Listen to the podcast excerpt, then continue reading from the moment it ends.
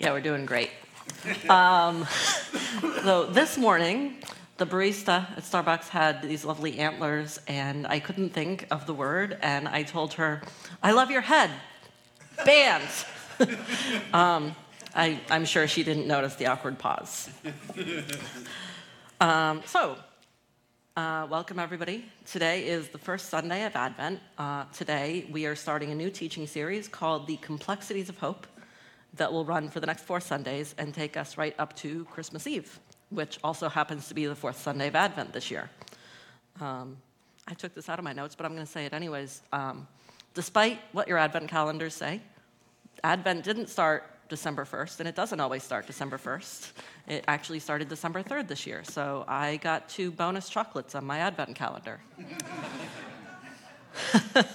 um, okay, now we're going to stick to the script. Uh, so let's talk about that word hope in the title for a minute.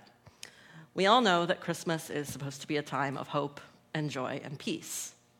Even if you've never stepped foot in a church building or heard a single sermon, it would be hard to go through this season without running into that idea somewhere. The overwhelming message we are bombarded with this time of year by both the church and the secular world is that Christmas is a time for celebration, cheerfulness, goodwill, generosity, and glitter on absolutely everything. And so we celebrate, some of us willingly, others not so much.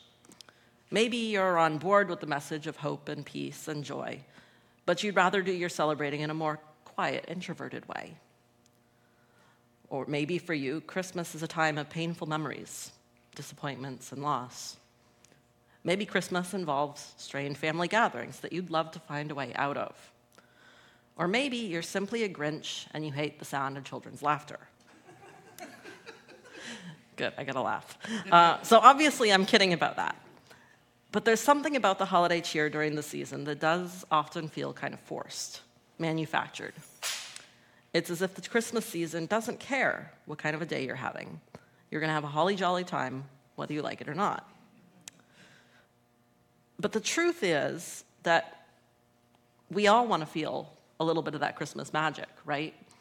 Um, Friday, I went downtown uh, going to a regular Friday night event that I go to and discovered that there was no parking anywhere downtown.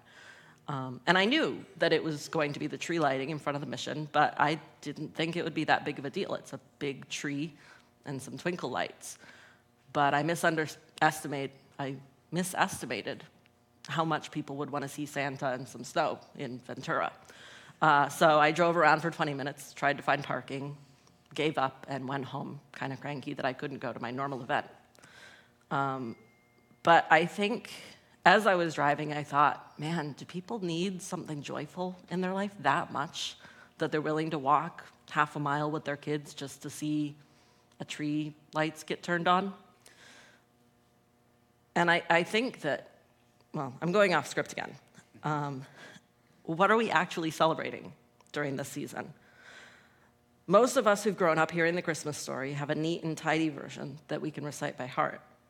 Mary and Joseph traveling by donkey to their hometown of Bethlehem, an inn that has no room, a manger for a bed, a star, some shepherds, angels singing, three wise men, maybe even a little drummer boy for good measure. The Savior of the world is born, and boom, peace on earth. We know how the story goes, and honestly, we might be a little tired of it. But in real life, hope isn't that easy. When hope shows up, it's usually in the darkness. And even though we still don't know what's going to happen, hope shows us the possibility that things can change for the better. We don't usually find hope when things are simple and straightforward. We find it in the complicated, ambiguous, uncertain places in life. We find hope in the shadows when we don't know what tomorrow is going to look like. Today, I'd like to look at one part of the Christmas story in light of that reality and think about what it means that God sent hope to some of the unlikeliest places through some of the most unexpected people. Today, I'm going to be reading from Luke chapter 1, starting in verse 5, and I'm using the English Standard Version. In the days of Herod, king of Judea, there was a priest named Zechariah of the division of Abijah. And he had a wife from the daughters of Aaron, and her name was Elizabeth. And they were both righteous before God, walking blamelessly in all the commandments and statutes of the Lord. But they had no child because Elizabeth was barren and both were advanced in years. Now, while he was serving as priest before God when his division was on duty, according to the custom of the priesthood, he was chosen by Lot to enter the temple of the Lord and burn incense. And the whole multitude of the people were praying outside at the hour of incense. So, Luke starts his story by telling us approximately when it's taking place, during the time when Herod was the king of Judea. This was likely a time when there wasn't a lot of hope among the people of Israel. The Jews had been living either in exile or under waves of occupation by various enemy nations for most of their long history. The most recent of those enemy nations was the Roman Empire, which had conquered Jerusalem and surrounding Judea in 63 BC. Now, if you have any familiarity with this story at all, you know that Herod wasn't very well liked. First of all, even though he was technically Jewish, he didn't come from a long line of Jews. His family had only converted two generations ago on his father's side, and that was somewhat suspect. He was a citizen of Rome, and he was only ruling under the authority of Caesar. So even though he was Jewish, it was clear that wasn't where his loyalties were. He was known for being artistically sensitive, politically strategic, clever, cruel, and given to suspicion. Luke also introduces us here to our first character, an old Jewish priest named Zechariah. Unlike Herod, Zechariah, along with his wife, could trace their Jewish ancestry all the way back to the time of Aaron, the first high priest and the brother of Moses. And we learned that they were both righteous people who followed God. But despite their righteousness, they hadn't been rewarded with children. Now, remember, this wasn't a time when people decided whether or not they wanted to have children as a lifestyle choice. Children, especially sons, were a blessing. Not being able to have children was often considered a curse. So, right away, Luke presents us with a puzzle a righteous couple who haven't been rewarded for their piety and upright way of life, living in a time when corrupt, oppressive rulers are prospering. Luke doesn't immediately tell us where Zechariah and Elizabeth lived, but later on, we'll find out their home was in the hill country of Judea, in a village outside of Jerusalem.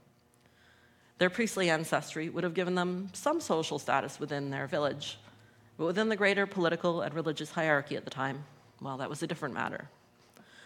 Even though Rome allowed the Jews to worship according to their own traditions, that doesn't mean that it was without interference. In her book, The First Advent in Palestine, which uh, we as the teaching team have been reading, it's right here, it's very good. Um, I put a mention of it in the uh, sermon notes if you're interested in looking it up yourself. Um, where was I? Um, Kelly Nikondeha is the author, and she says the following about the priesthood at the time. She says that it was a precarious time to be a priest. Herod played politics with the priesthood, appointing priests from other regions and promoting those who aligned with his interests. He de- destabilized the expected order in order to create anxiety for ordinary priests. Every new change in the priesthood functionally demoted priests like Zechariah, who came from a priestly line. Under the increasing economic strain of Caesar's tribute and taxes, people could hardly pay temple tithes. The tithes were collected by the high priests and used to subsidize their opulent lives in the temple precincts of Jerusalem. What little remained went to the local priests. During Herod's tenure, Zechariah the priest got even lessening, ever lessening support. So you may have heard this term Pax Romana before, the so called Roman peace. This was an unprecedented time in history when a large portion of that part of the world was united under the banner of a single nation, Rome. Caesar had done what no one else had been able to do, and he ended, for a time, the endless cycles of war throughout the region. It was a time of prosperity and peace and order if you were among the Roman elite and those that they supported in positions of power. If you were among the common folk in Judea, the Roman peace was just a new form of oppression. You would have been expected to pay excessive taxes to Rome, as well as tithes to the temple, families weren't left with much to survive on. It was a time of evictions and foreclosures and economic stress and malnutrition. Scholars estimate that nine out of 10 people were living at the subsistence level, barely getting by with the bare necessities of life. And this is the world in which Zechariah was a village priest. He probably worked some kind of trade to supplement whatever small income he received from the temple tithes for his priestly duties. A son would have been a blessing to Zechariah as someone to carry on the family name and help provide income. A son would have also helped secure Elizabeth's precarious future if her husband died and left her widowed and without a means to support herself. So, the Jewish priesthood that Zechariah was a part of was divided into 24 different divisions, and each of these divisions was called upon twice a year in regular rotation to serve at the temple in Jerusalem for a week. And on this particular rotation for his division, Zechariah was chosen randomly by lot to serve a very special duty. The altar of incense Zechariah would tend to was right outside the Holy of Holies, the innermost part of the temple, which could only be entered by the high priest. This was such a high honor that any given priest was only allowed to do it once in his lifetime. So imagine the contrast between the world of Zechariah's impoverished village, where people barely had enough to eat, and the world of the Jerusalem temple. The wealth of the priestly elite was on full display the golden incense burners, the rich cloth of the curtain that divided the Holy of Holies from the rest of the temple. The smell of burning meat permeated the air. As someone who is truly righteous, I can imagine that seeing the disparity between Zechariah's day to day life and the lives of the religious leaders must have weighed heavy on him. But then something amazing happened. Let's read on. And there appeared to him an angel of the Lord standing on the right side of the altar of incense. And Zechariah was troubled when he saw him, and fear fell upon him. But the angel said to him, Do not be afraid, Zechariah, for your prayer has been heard and your wife Elizabeth will bear you a son, and you shall call his name John. And you will have joy and gladness, and many will rejoice at his birth, for he will be great before the Lord. And he must not drink wine or strong drink, and he will be filled with the Holy Spirit, even from his mother's womb. And he will turn many of the children of Israel to the Lord their God. And he will go before him in the spirit of power and Elijah to turn the hearts of the fathers to the children, and the disobedient of the wisdom to the ju- of the just to make ready for the Lord a people prepared.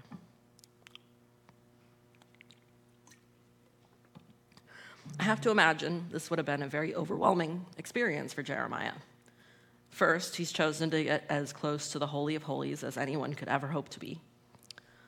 While he's there, an angel of God speaks to him and gives him miraculous news.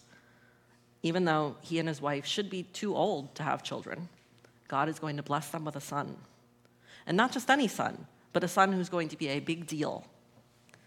Unlike many of the prophecies that Zechariah would have been familiar with as a devout priest, Gabriel's proclamation, proclamation isn't about a coming judgment or a punishment. Instead, their son will be a blessing and bring joy to many. And he will bring reconciliation and restoration and renewal. And to top things off, after expressing some rather understandable surprise and confusion um, on the part of Zechariah, the angel tells Zechariah that he will be unable to speak until after his son is born. So he can't tell people what happened. He can't discuss what the angel told him with his soon to be pregnant wife. And you have to imagine that it made his job as a priest more difficult, both in the temple and back home in his village. So let's take a look at the next verses and see how Elizabeth responds. After all, even though her husband was the one who entered the temple and spoke with God's messenger, she was the one who was going to carry this baby for the next nine months. After these days, his wife Elizabeth conceived, and for five months she kept herself hidden, saying, Thus the Lord has done for me in the days when he looked on me to take away my reproach among people. So Luke doesn't say a lot about Elizabeth here but he does give us a picture of a woman who saw her pregnancy as a response from God directly to her. She doesn't say, The Lord has made me pregnant as a blessing to my husband so that people will stop talking about him behind his back. She says, The Lord has done for me to take away my reproach among people. So it's likely that if people were whispering about anyone for the couple's childlessness, they were blaming Elizabeth. And she recognizes that God has shown grace to her specifically through this pregnancy. And what's even more remarkable about Elizabeth's response is that she didn't have any details about what the angel told her husband. So it's possible that she'd heard about his vision through word of mouth, but Zechariah still wasn't able to talk. So any details he gave her would have been mimed or scratched with a tablet and stylus. And I don't know this for sure, but I imagine she probably couldn't read. Um, and she must have had questions like, why now? Why couldn't God have blessed them with a child when she was young and full of energy? Why did he wait until she was old? But for Luke's purposes in telling her story, any questions that Elizabeth might have had aren't important. What Luke wants to get across is that Elizabeth saw God at work in the world through her. Let's keep going. But for the sake of time, I'm going to summarize some of the story. So, next, Luke tells us about how the same angel of the Lord visited a young girl named Mary in the city of Nazareth in the region of Galilee. And here's a little bit of background Nazareth is about 70 miles to the north of Jerusalem, and life there was very different than life near the city.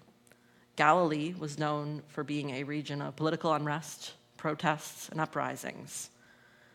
Thanks to popular songs, we have this picture of Mary as being meek and mild, but in reality, she was probably neither.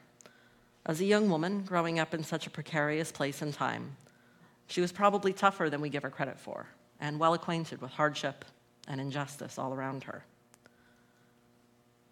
Mary, as we know, was also engaged to be married to Joseph.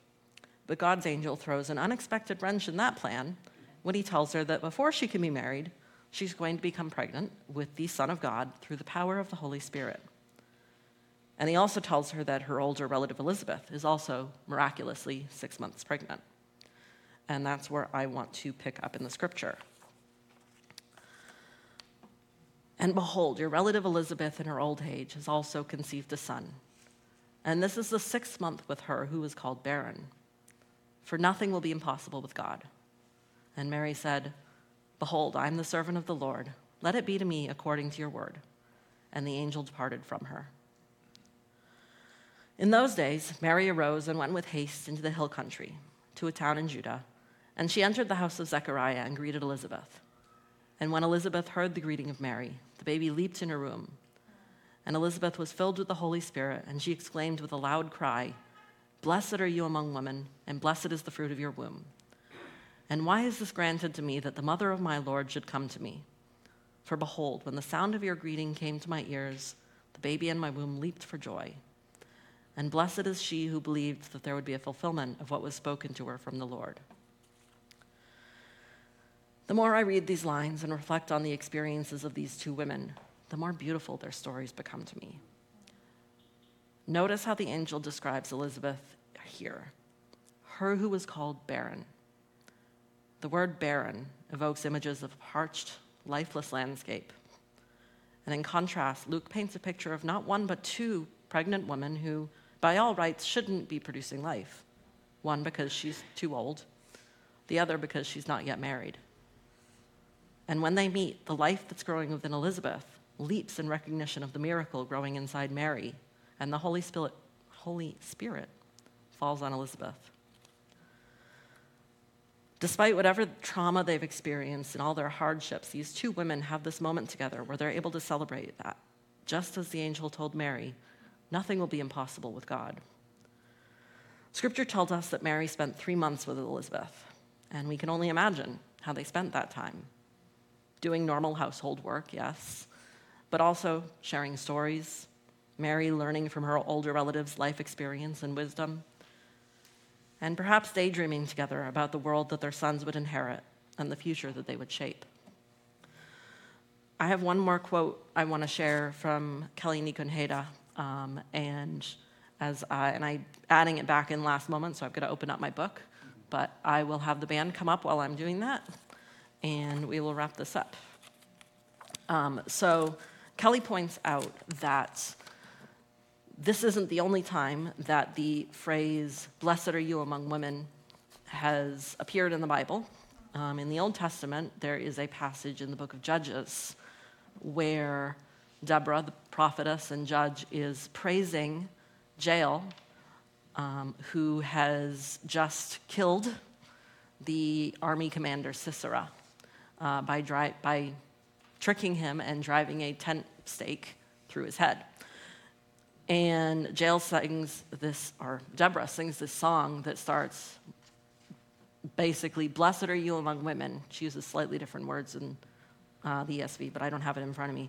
And then describes in graphic detail Blessed are you amongst women for viciously murdering this army captain.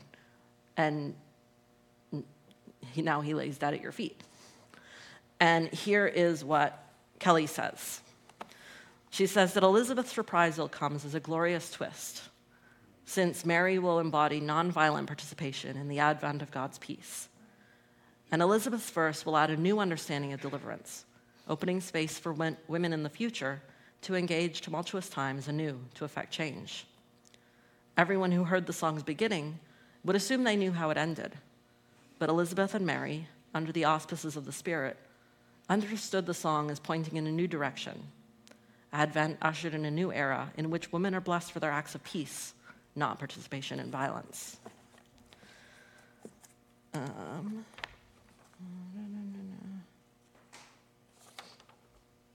sorry, I had an ending that just got shuffled. Uh, yes, here it is. So, in the story of Advent, we see God working through unexpected people an ordinary village priest and his aging wife, a young, unwed virgin in a town far away from the temple where God's presence was thought to dwell. We see God choose these relative nobodies to start planting the seeds of a new story of hope.